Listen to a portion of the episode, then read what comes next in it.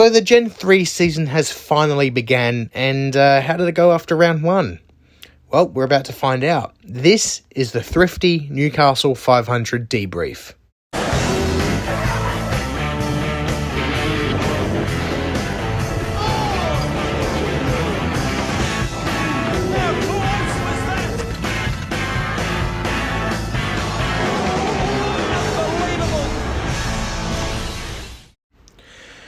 It was a crazy season opener for the Dunlop series, uh, filled with carnage and upset, as well as celebrations for some.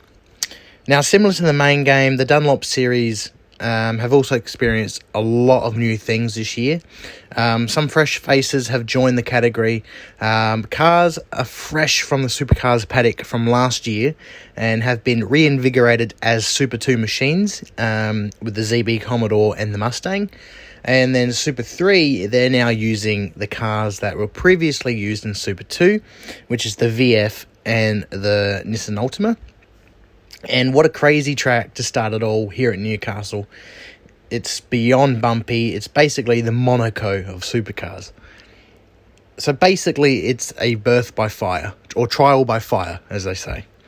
Now, in order to compete in the main game, you have to prove yourself and take risks and let me tell you, drivers this weekend definitely made sure they had a crack and to prove that they deserve to be in the main game. Now, unfortunately, both races this weekend were shortened due to crashes um, and time certain. Uh, Saturday's race started fairly cleanly with um, Jack Perkins uh, passing Cooper Murray uh, to lead the race. Of course, Cooper Murray actually managed to get pole position for that one. Uh, unfortunately, young Nash Morris um, experienced a severe left front suspension failure, uh, which unfortunately uh, ended his day quite early on in the race. Uh, Cooper Murray was finally able to pass the experienced Jack Perkins for the lead at the end of lap six and was able to lead till the end. However, the safety car was brought out the following lap as um, Jason Gomersall in Super 3 found the barriers at turn 7. Um, and then unfortunately, Aaron Love uh, wasn't able to react in time and ended up joining him there. Uh, but he would have been able to get out if it wasn't for Jordan Sinney, who also had trouble um, with turn seven and had didn't react in time and unfortunately rammed into the back of Aaron Love. Unfortunately, we only saw eight laps worth of green flag running due to this and to time certain. However, fortunately for Cooper, he was able to win with ease uh, under the safety car conditions, which was his first in Super 2 as well as this being his debut um, round. Now we're just going to have a quick look at the results. So, uh, obviously, Cooper Murray has uh, takes the win for race one, followed by Jack Perkins for Erebus Motorsport, and then Zach Best rounding up the top three. Now, of course, Zach Best isn't with Tickford this year, he's with Anderson Motorsport. However, he is co driving for Tickford uh, later in the year. Um, Kai Allen, of course, uh, Super 3 driver who, well, he used to be in Super 3. He almost won the series last year. However, he did have a incident on the last race, which was tragic. But he's a great driver. And also, a quick shout out to Kai Allen because he's had a broken collarbone not too long ago and had surgery before the race. So basically, he's showing his inner Gisbergen. That's what I like to say. So great work for him. Amazing effort to not only race this crazy circuit, but to also come home with a good result. Jay Hanson in fifth. Uh, Brad Vaughan, the Super 3 champ from last year, uh, come home in sixth for Tickford. Then Matt Chahda in seventh. Wood in eighth, the Walkinshaw and Andretti United car. Robotham in ninth, and then Cameron Crick rounding up the top 10. And then heading up down to 11th, we've got Zach Bates, who's in the other Walkinshaw car. Uh, Lochie Dalton, Aaron Seton, uh, Zane Morse 14th. Uh, and then we start heading to the Super 3 um, part. So Cameron McLeod won Super 3 that day. However, he actually, the next day, he actually um, lost that win due to a bump he gave to Jobe Stewart, who actually technically is the winner for that race. Um, Cameron McLeod ended up finishing fifth in the Super 3 category. So technically, Jobe Stewart, who was after him, has won. Uh, and then I guess second place is Matthew McCutcheon, uh, and then Jett Johnson in third. so he's thanks to that he's been able to get a podium uh, in his rookie rookie uh, round, which is amazing. Good work by him. And then another rookie who's done really well, Mason Kelly. Now they both have had some dramas in qualifying. Um, but it's good to see them do well in the race. Well, technically it wasn't a race, but um, they managed to bring it home in one piece. Uh, Ryan Gilroy, it comes home in 20th place overall. And then Aaron Love, Chris Smerdon, uh, Callum Walker in 23rd. 24th was Ellie Morrow, the other Tickford driver. Now, he she had actually um, had a spin uh, at turn turn 8, I believe, uh, or turn 6. Uh, and she struggled to get it into reverse. It seems like the Tickford guys have had trouble getting the car into reverse, um, but she managed to get underway without any issues. Um, James Masterton in 25th, 26th, uh, Policina, the only VE Commodore um, in the field. Uh, and then uh, 27th was Jason Gomersall, uh, finishes two laps down. Jordan Sinney and then Nash Morris rounding up the 29. So that's your Saturday um, action. Uh, but unfortunately, similar to Saturday, Sunday didn't have a lot of racing due to more carnage at turn 7. So the start of the race was a bit chaotic this time around with Ryan Wood, um, who is uh, Walkinshaw's driver. He managed to get pole position for the race, a first time ever for him and for Walkinshaw Andretti United. Uh, but unfortunately, he got a poor start off the line, which gifted Zach Best the lead into turn one. Uh, Matt Chahda locked the front and just did a massive dive bomb into turn one. However, he managed to pull it off fairly cleanly. They did go three wide. Uh, Aaron Love himself and Ryan Wood. There was a bit of contact, but they all got away fairly well. The race then began to calm down a bit as Zach began to create a gap on Aaron Love, who had a much better day than Saturday. It was a disaster of a day for him.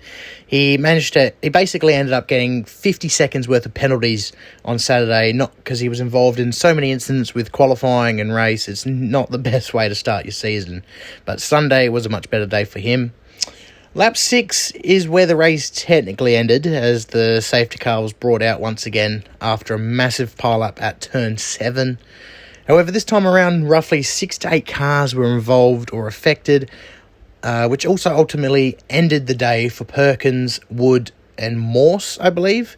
I'm pretty sure there were more, but I'm pretty sure they were the ones that couldn't go back out. As the drivers went into turn 7, um, Ryan Wood actually lost control of his rear and slid into the barrier, but uh, that actually resulted in a concertina effect because all the cars were behind him and it was close um, altogether. And it, it had it caused huge damage uh, to Jack Perkins' car, who was right behind him at the time, which resulted in significant front end damage, uh, especially to the radiator. He did try to get it back out. He went to the pit lane and tried to get it out just to get some points, even though, you know, he was under safety car. If he was still were to continue on track, he would have got some points. But unfortunately, uh, he was leaking some coolant liquid. So uh, it's best to park it, which they did. Which is a shame for them because they've done very well this weekend. Jack Perkins was basically in the top three or five uh, all weekend. Um, so it's a bit disappointing to see that happen, but it is what it is. That's just racing. I'm sure he will bounce back for Perth. Uh, luckily, though, in saying that, all the Super 3 cars were able to evade all that carnage and resulted in um, some ending up in the top 10 overall, which is which is amazing. So good work for them. Um, again, Due to time certain, though, uh, the race did actually end under safety car conditions, which gifted Zach Best the win for Sunday, which is also Anderson Motorsport's first win in the Dunlop Series. Now we're just going to have a look at um, the results for the race. So Zach Best in uh, took the win for that one under safety car conditions, as I said. Uh, Love in second. Uh, Matt Chahda comes home in third. Brilliant work by him. Of course, he did really well in Adelaide. He is yet to win a Super 2 race. uh, but he is determined to make it make 2023 his year, and I would love to see him do well. Um, Hanson in fourth, and then Cooper Murray, yesterday's winner, rounds up the top five. And then sixth uh, is Kai Allen, Aaron Seton, and then eighth is uh, Super 3 winner, uh, Cameron McLeod. Um, and then followed by Jobe Stewart. So similar to yesterday, except because he didn't get any penalties, he was actually able to win the race.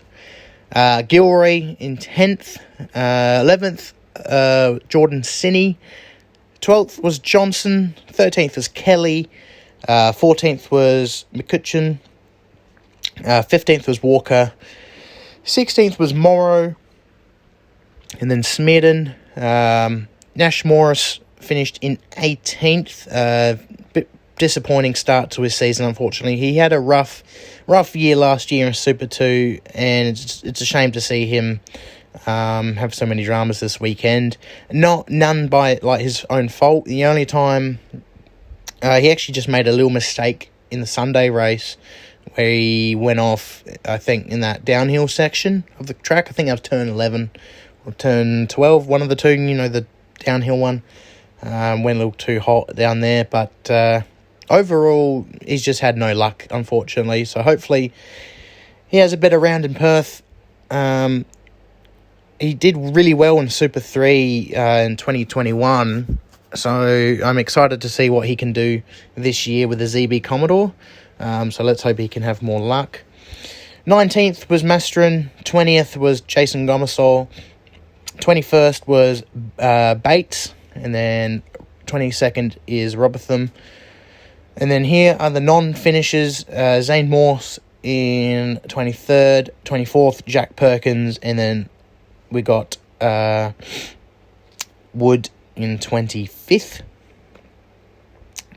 And unfortunately, that's actually all I got for now in terms of results. But uh, yeah, everyone crashed. But um, yeah, that's uh, basically it really for the weekend. Of course, next uh, the next event will be heading to uh, Perth. Um, so I'm curious to see how they go there, but that's not for a few for a little while now. Um, they have a little bit of a break, I think a month or so.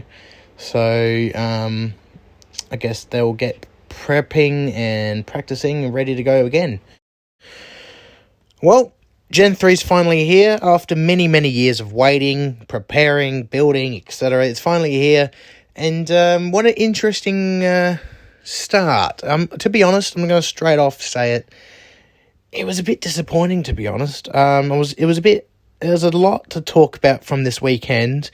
Um, so, how I'm going to structure this is I'm going to talk about Saturday, uh, then talk about Sunday, um, and then I'm actually going to give my thoughts on how Gen 3 went this weekend, my opinion on it. And then if you know or have you seen the news, there's a lot going on regarding Shane Van Gisbergen and the supercars media. Um, I'll get into that afterwards as well and have my take on that. Um, but let's just get straight into Saturday. Um, so I'm not even going to mention about Friday. I'll quickly, you know what? Why not? I'll quickly mention it. Um, it was literally just practice. We had three sessions, three 45 minute session. Um, and it, it, was interesting. It wasn't a lot, you know, there wasn't a lot to talk about. Um, we didn't really get much of a form guide. Of course, Saturday is when we when the drivers really properly had a crack. The only thing to take away from Friday was um, the heating in the car. Um, I think Shane Van Gisbergen specifically complained about how hot it is in the car. It's so much hotter than the Gen 2 cars. Um, so what Supercars did uh, for this for the rest of the weekend, they actually allowed teams to um, uh, create ways on keeping the interior uh, cooler. Um, and uh, I think I'm, I'll, I might as well get into this now. Um, I don't know if they did this in response to Friday or they did it prior, um, but Triple Eight um, they decided to place their dry ice cool box on the right hand side, uh, so the driver's side, um, which was a big no no. Um, if you ask Mark Dutton, he was saying on the broadcast that um, Adrian Burge, basic Adrian Burgess basically gave the AO like he complimented the idea, but he never really said no to it. Um, but also he never really gave approval as well. So in technically in a way, Triple Eight uh, went ahead and had it on the right hand side um, without uh, technically you know getting approval, and ultimately um, they were actually disqualified from the Saturday race. Um, but because uh, in regulations uh, it states that the ice box needs to be on the left hand side, uh, on mounted onto the passenger seat, um, which they failed to do. Sunday they did, but unfortunately Saturday they didn't. Um, it wasn't about performance advantage or anything like that. It was more of a safety issue, as I'm pretty sure, as basically the right hand side is anything there is meant to be just basically a crash box in a way. So, and they actually had a really fantastic Saturday race as well. And so uh, they actually ultimately got a 1 2, and unfortunately they were disqualified from it. And I'll get into the results a little bit after. Um, but uh, besides from that, Saturday it was it was i'm going to be honest it was quite underwhelming especially the race. Uh, qualifying though was incredible. It was probably one of the best top 10 shootouts we've ever seen in a long time. Um, just having a quick look here basically um, it, it the, the gap was just insane. Uh, i think from uh, one to fifth the gap was about uh, or one to four even it was um zero uh what five thousandth of a second, which was nuts. It was insane. One after the other, it just kept on happening. But ultimately, Brody Kostecki ended up being the fastest uh, ahead of Cam Waters, and then Brock Feeney in third. Um, quick shout out to actually Tim Slade, who actually made it into the shootout for the first time for Nulon Racing or Premier Hire Racing in fourth. Um, so and James Golding as well in tenth as well. So that was a it was pretty surprising actually to see them um, do so well. They actually did quite well this weekend. Um, however, in the race, unfortunately on Saturday they had a lot of dramas uh, in regards to pits. Um, but the race itself, I wouldn't call it racing. Uh, there was barely any on track racing, um, if any. Uh, it was more of a giant pit strategy race. So whoever had the best strategy and whoever can manage their tires better um, would be the winner. Um, of course, uh, this weekend uh, they actually used the soft compound, um, which it was very the tire wear was quite awful um, because of the new cars with less downforce. They're more taily. They're harder to drive, which means it puts more load onto the tire and just you know just wears it out quicker than it would from compared to last year's car.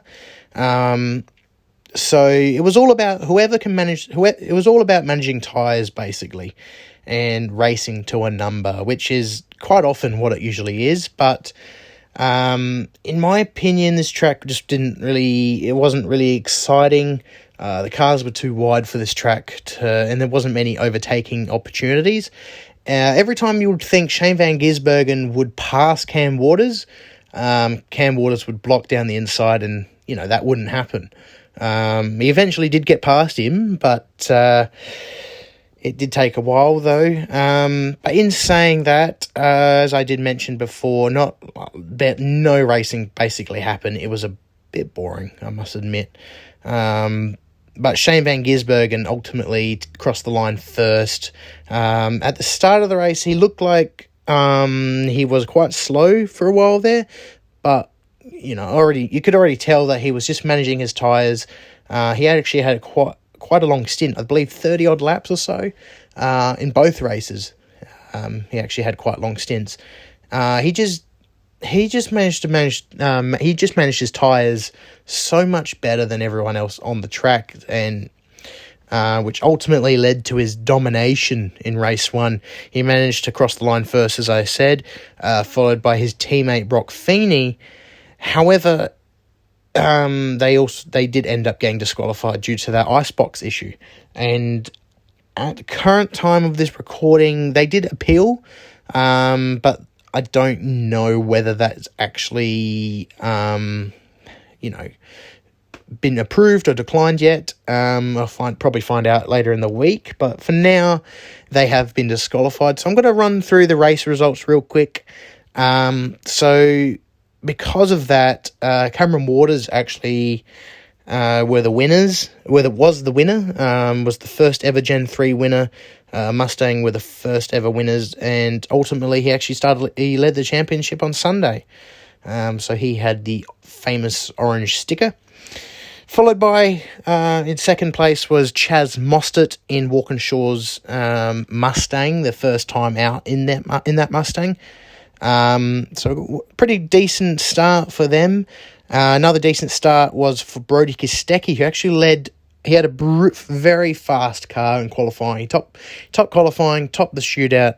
Um, he led a big. He led the first half of the race, but he he just didn't the car didn't have the pace to to hold that win, especially when it came to Shane Van Gisbergen. But it's nice to see them get a trophy at the end of the day. Will Brown, his teammate, came home in fourth, so a very solid day for the um, Coca Cola Racing by Erebus squad. Um, that's what they're called now. Brilliant looking car, though. It's incredible looking. Love the livery. Um, just the cars in general this year, just fantastic. Um, another fantastic car, and one of my predictions, Andre Heimgartner. I did say he would do well this weekend, and he definitely did. He was definitely up there in practice on Friday, qualifying as well. Um, even he even made it to the shootout. Uh, so to come home in fifth is a pretty solid run for the BJR crew. Mark Winterbottom was also another one that I said that would do fairly well this weekend. He definitely did, coming home in sixth position. Seventh was his teammate Scott Scotty Pye uh, in the Hino Team 18 mobile.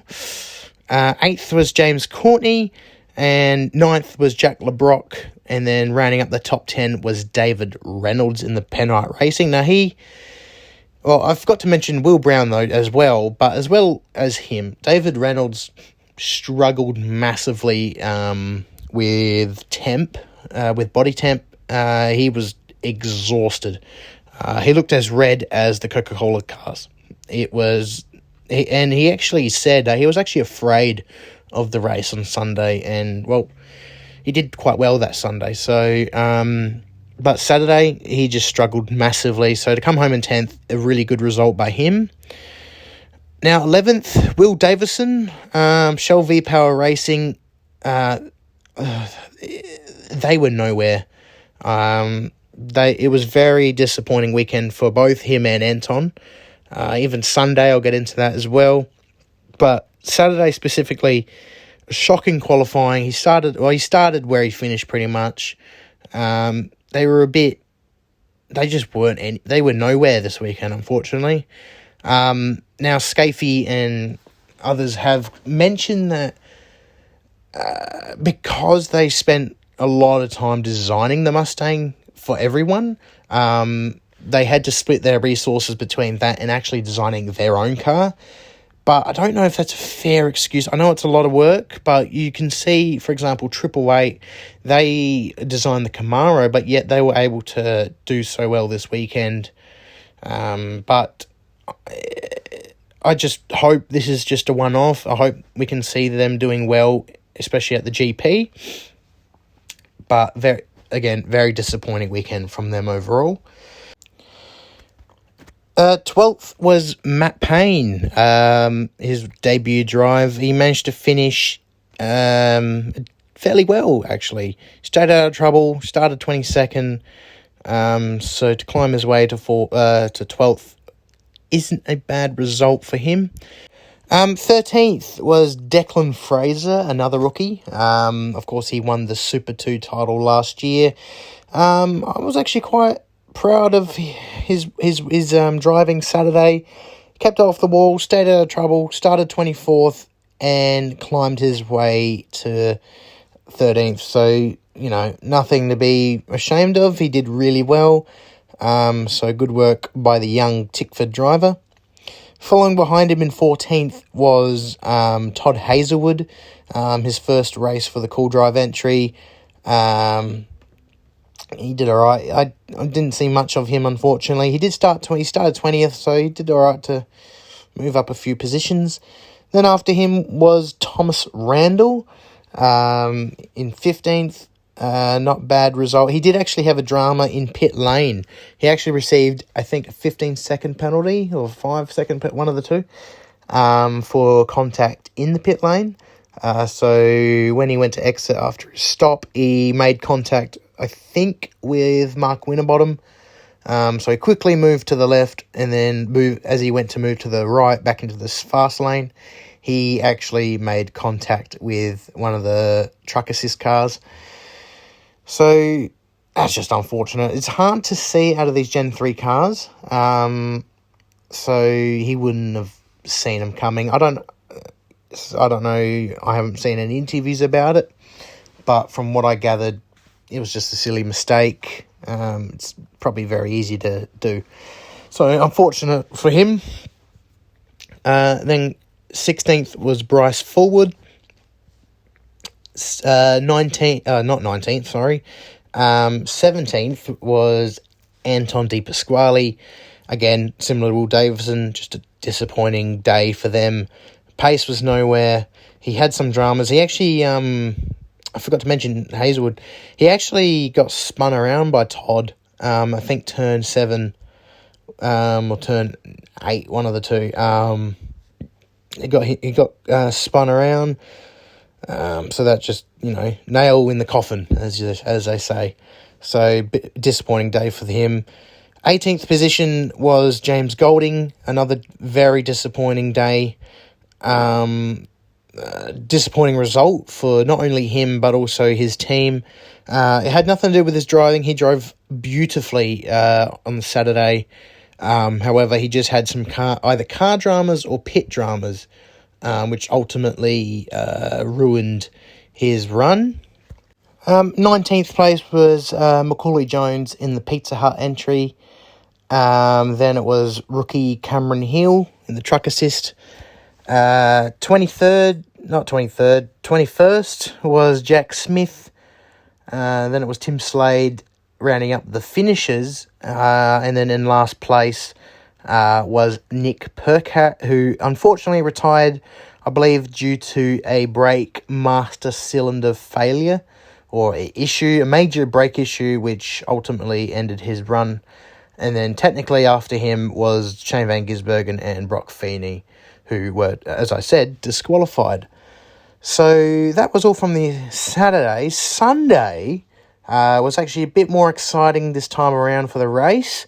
Um, qualifying real quick, uh, David Reynolds did a, a fantastic um, job in not only topping qualifying but also topping the shootout.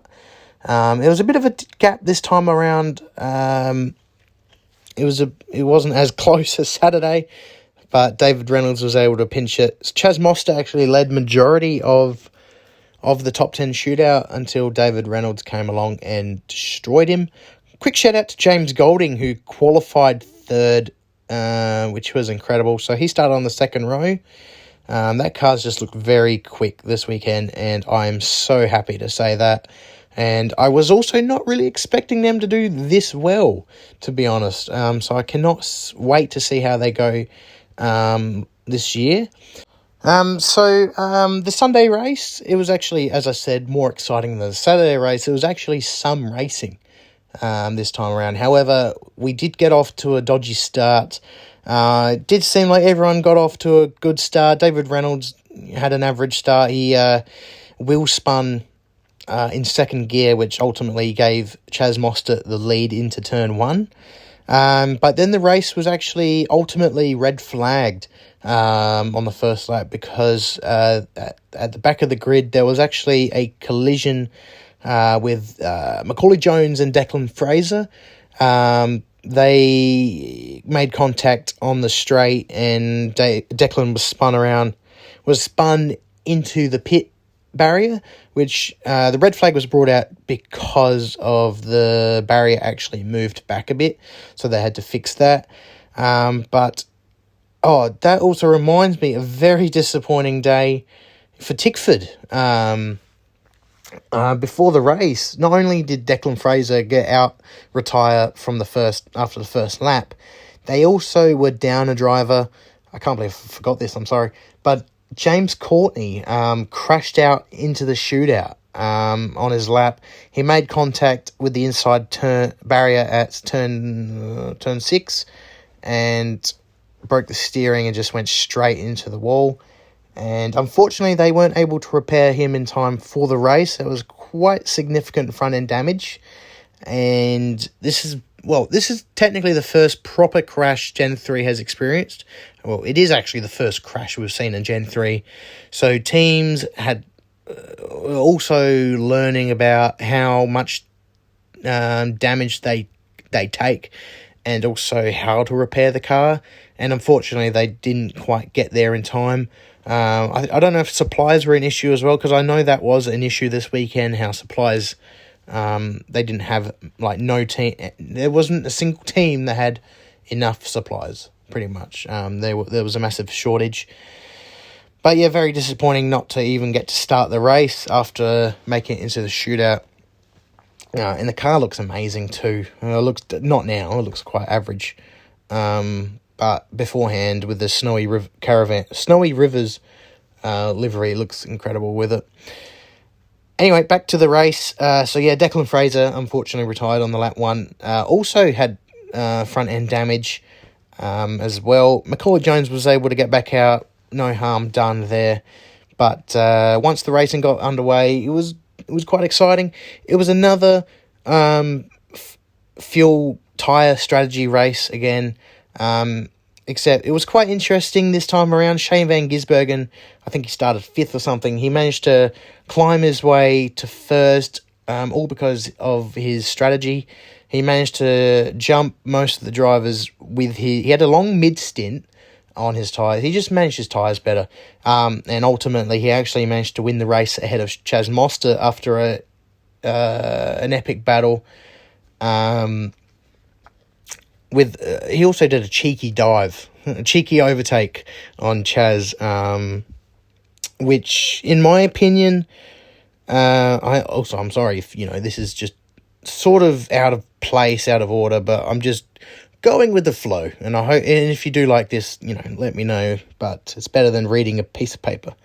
Anyway, sorry, don't know why I said that. But back into what I was talking about. Um, heading into turn nine, Shane Van Gisbergen made a little bit of contact on Chaz. He was on the outside and he managed to. He did a. It wasn't a bump and run, um, oh, but it was at the same time. That's the controversial part about it. Is uh, he did make contact and he did go down the. Ultimately, did go down the inside of Chaz, um, as he ran wide. Chaz ran wide, due, probably due to the contact. Um, well, definitely due to the contact but I guess supercars have considered that as an okay thing. Now, in my opinion, yeah, it was a bit cheeky. It was um, a bit of a Shane move, uh, but he did, you know, that's he did get the job done. In my opinion, he was going to get him anyway, uh, especially probably at turn eleven. So if he waited just a little bit, he probably had no no problem getting past him. His tire, he was his um, tires were eighteen or twelve laps younger than Chaz's, so ultimately he would have just easily breezed past him at one point at some point. So, in my opinion, he should have just held off. But Shane, being Shane, he decided he went for it, and that's the thing with racing. Uh, I am giving him credit for it. You know, you got to go for it sometimes, and that's what makes it exciting. But all is well for that part. Um, uh, there was a few little dramas. Todd Hazelwood was spun around by Thomas Randall. Uh, I'm just trying to think off the top of my head. Uh, Cameron Waters, um, he had a disappointing day. Uh, well, Tickford in general, like I said, he was chasing Chaz Mostert down for the win for majority of the race, um, but ultimately accidentally clipped the inside wall at turn. I want to say turn six, but I, no, turn nine. Sorry, and just damaged um, his left steering arm uh, severely, which ultimately ruined his day, and he was instantly out of contention from that point. But he was he actually was lucky not to hit the outside wall um, and cause more damage that um, there or cause more damage that there already is. Um, so he did well to uh, to, to save that one. But uh, let's, without further ado, let's just get straight through into the results. Um, so Shane Van Gisbergen um, was able to actually win this race and keep it at this stage. Um, so after starting fifth and having an amazing uh, drive to conserve those tires and just you know he just drove really well today uh, or Sunday um, to come home in first. I honestly thought Chaz was going to win. Um, I wasn't expecting Shane to come, but he just he you, he was like a he was like um, Bullet Bill in Mario Kart. You know, you could you know they're coming. You know, but uh, Chaz Mostert finished second behind him. It was also a time certain finish. I forgot to mention as well. Um, and then David Reynolds rounding up the top three. Um, so pretty solid day for Dave, especially after yesterday's in uh, not I keep saying yesterday's after Saturday's tough uh, race where he became a tomato. Good recovery for Sunday. James Golding finally had a fantastic result for Nulon Racing after a disappointing end to to Saturday.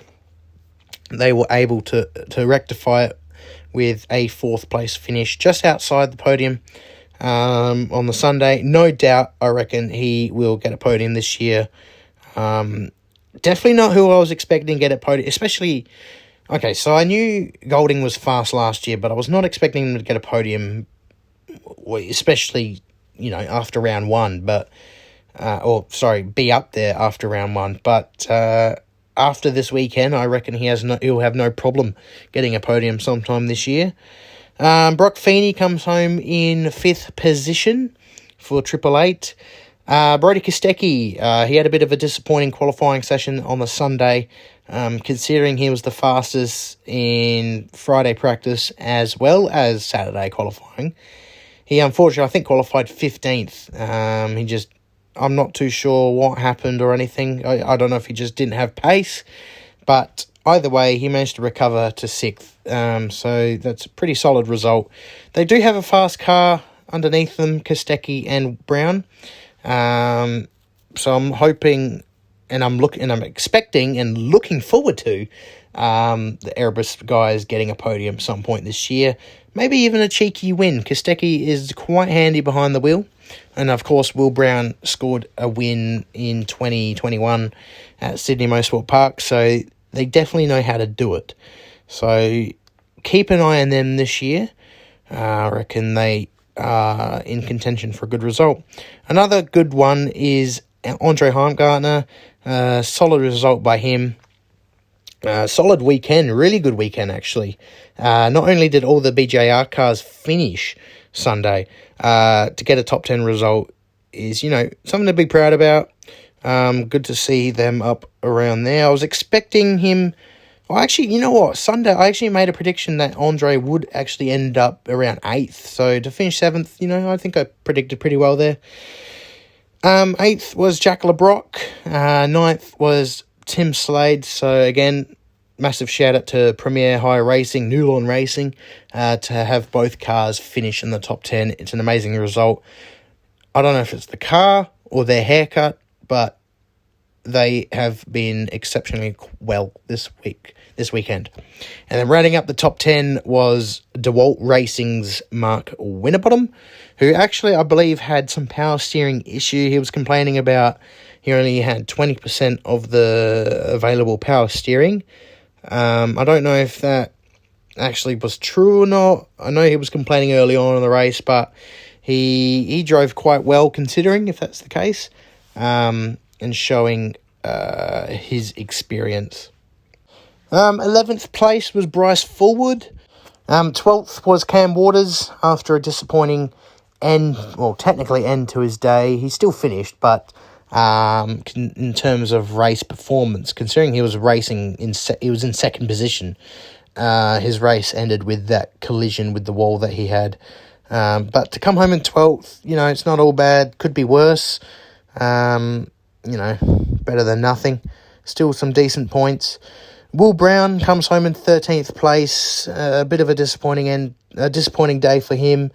Uh, I think he actually ended up getting a bit of a, I think, penalty for pushing, I think, Cameron Hill wide at turn 11, um, which was unfortunate, but, you know, that's racing.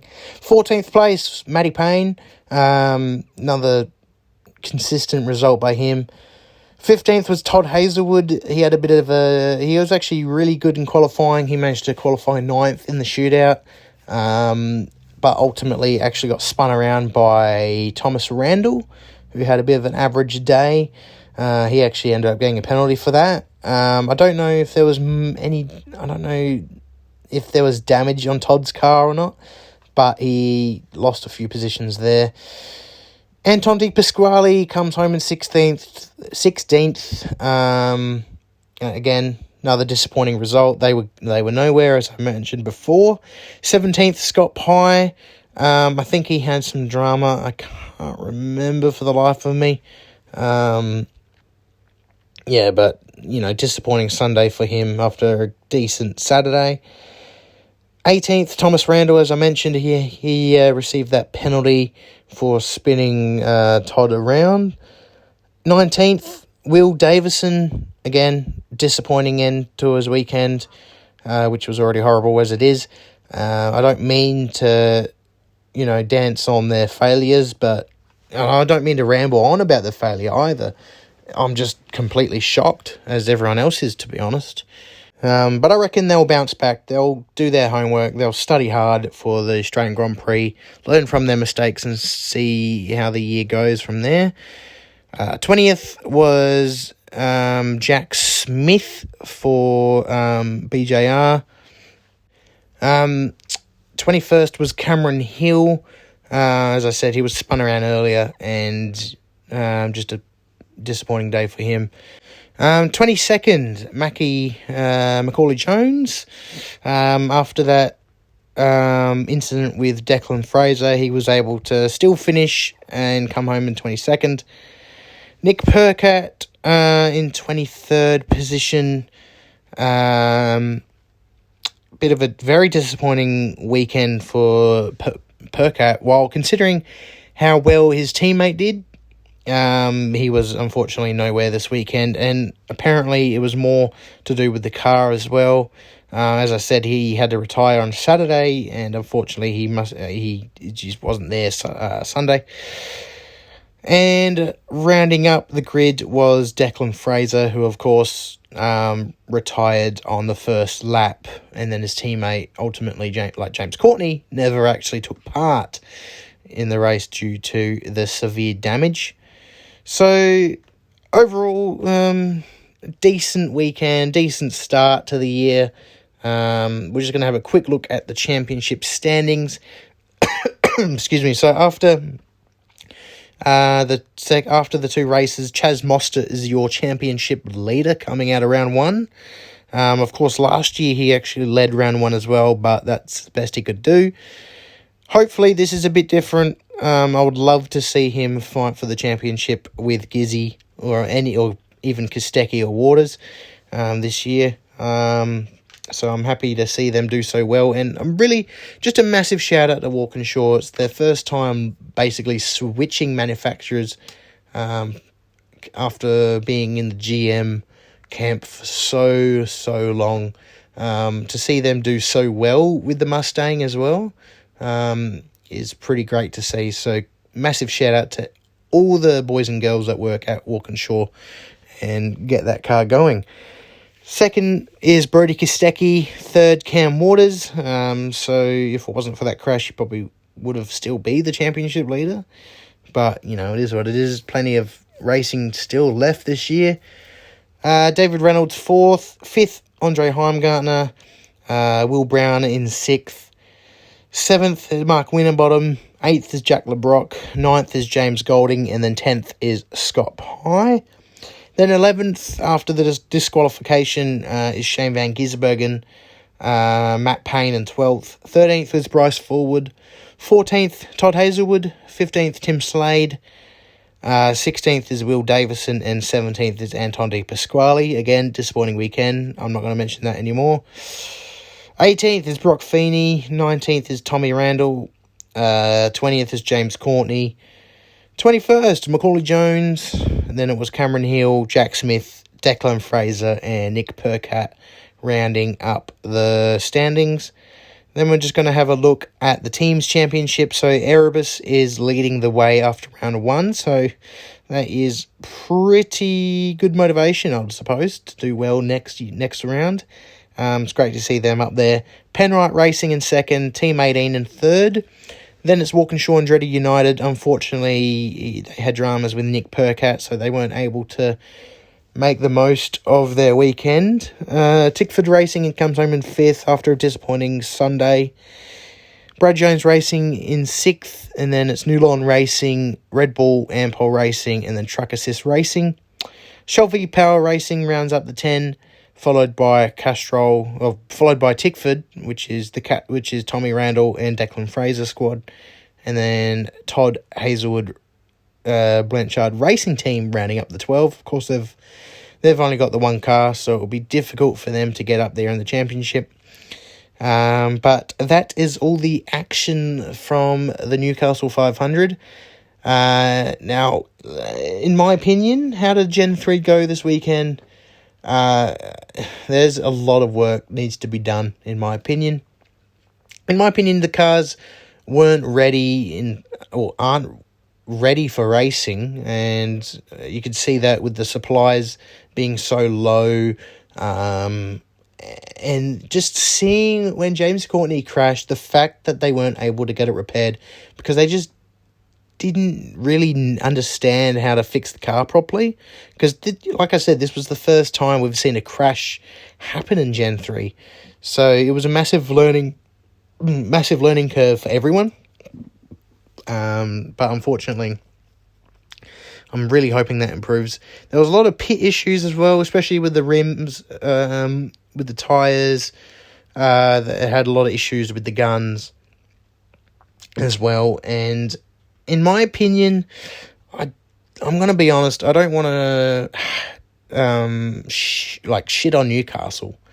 Uh, it's a fantastic place for racing. It's a beautiful backdrop with you know you know with the beach and the boats and all that. But unfortunately, in terms of Gen 3 cars, it's not a great racetrack for racing. Sure, for going super fast, especially in the qualifying we saw on Saturday, but the racing the cars are too wide, to, and there's not many overtaking opportunities for that track. Um, I, I like to call it the Monaco, the Monaco of supercars. It's again wide cars, small track, little overtaking opportunities. Um, very similar to Formula One. Um, but however, in saying that, Aussie racing cars were insanely exciting as well as Super 2. However, there was a lot of carnage in both categories actually. Um, but in terms of supercars, not a huge amount of racing was done. Um, parity wise, um, it's you can't really make a comment on, on it. Um, I felt like this track suited the Camaros a bit better than the Mustang in terms of the corners wise. I think the Mustang is actually better on the straights than the Camaro is.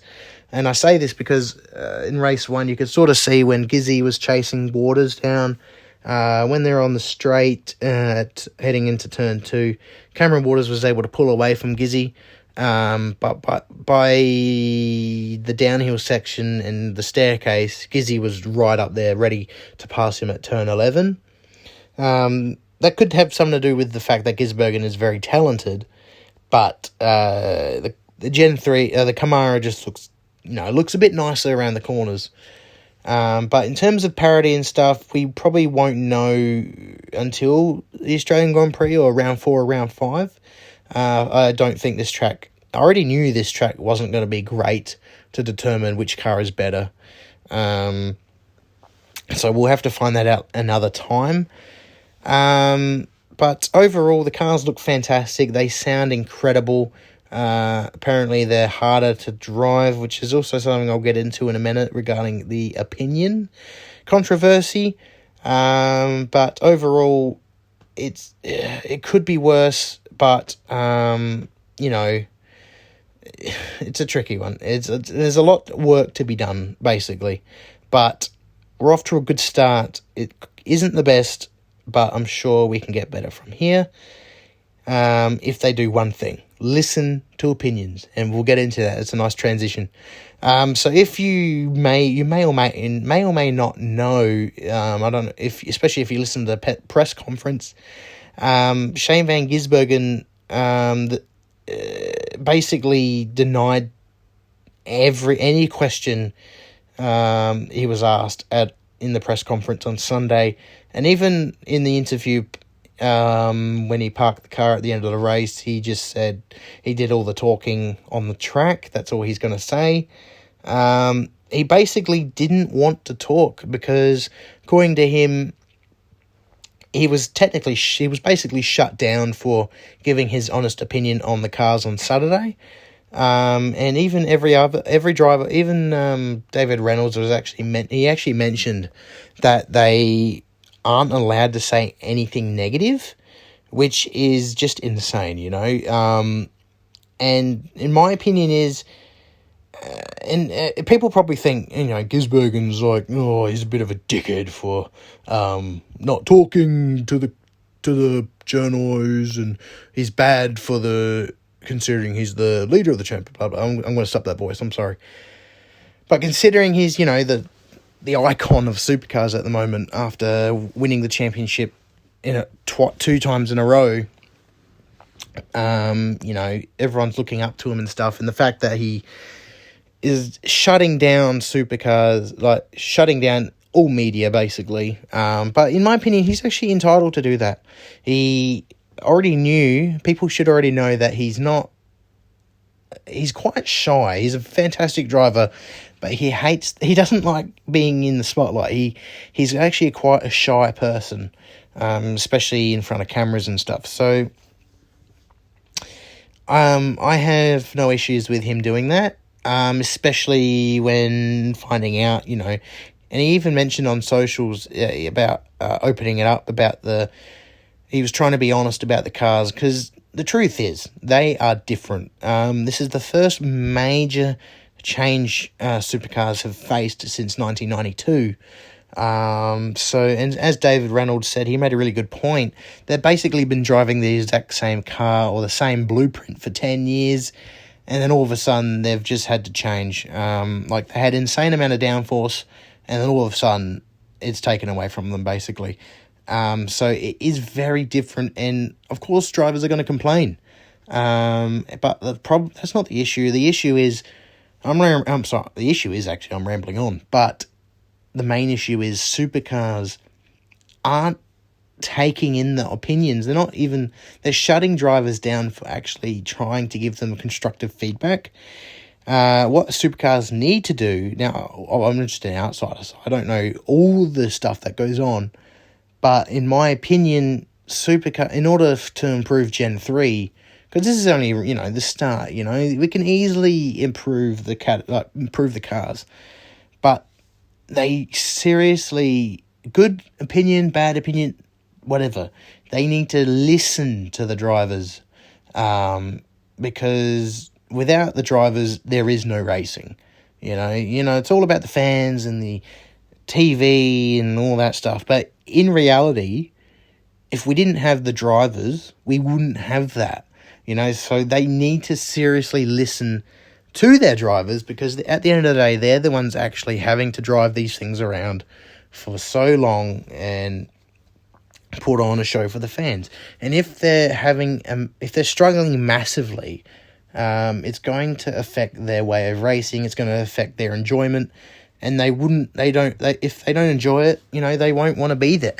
So I feel like supercars just need to listen to their drivers, um, especially Shane Van Gisbergen. You know, he's three-time winner, is the lead star at the moment and he knows his way around a supercar. So they really need to just take in the feedback from drivers and don't be afraid of criticism.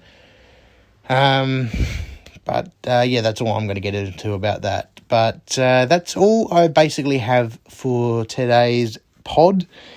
Um, if you do like this, feel free to you know hit a like button if you're watching on YouTube.